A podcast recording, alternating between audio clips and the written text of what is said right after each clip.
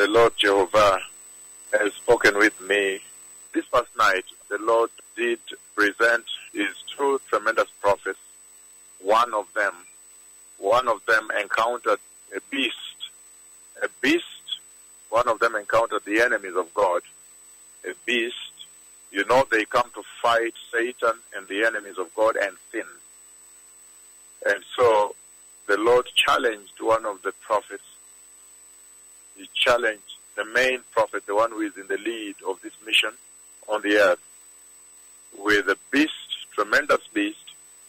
And it was amazing because immediately I jumped as the beast did charge with sharp teeth and huge mouth, did charge towards me.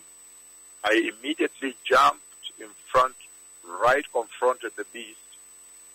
And as the beast brought his sharp teeth to try to devour me, I held his mouth, both the upper and the lower jaw with all the sharp teeth, and literally tore him into two, literally tore, tore, tearing from the mouth down, and tore him, and I did tear him this night.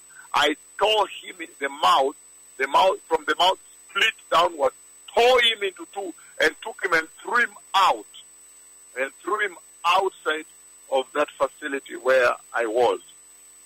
So there was a tremendous encounter this night. So even as these two prophets bring you the big healing, the historic healing of the Lord, the healing of this hour in the church, remember that these are fighters. These are fighters that come to fight for the Lord Jehovah.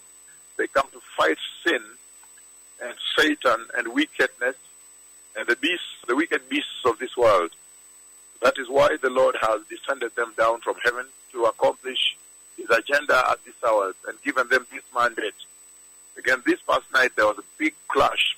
The Lord now, for the first time, challenged.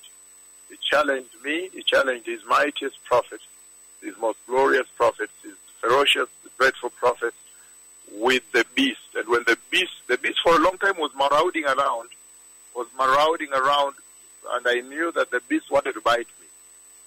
So the Lord caused me to confront the beast, to attack him. And when he opened his mouth to jump on me, and then I essentially caught the upper jaw and the lower jaw and tore him, tore him into two from the mouth down.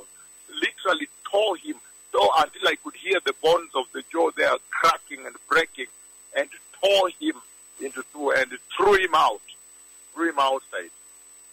And that time also I saw a lot of judgment befalling those who are wicked at this hour, those who are not following Christ at this hour, those who are following the agenda of the enemy. And so the Lord is coming out now to demonstrate the mandate and the mission of confronting the beast.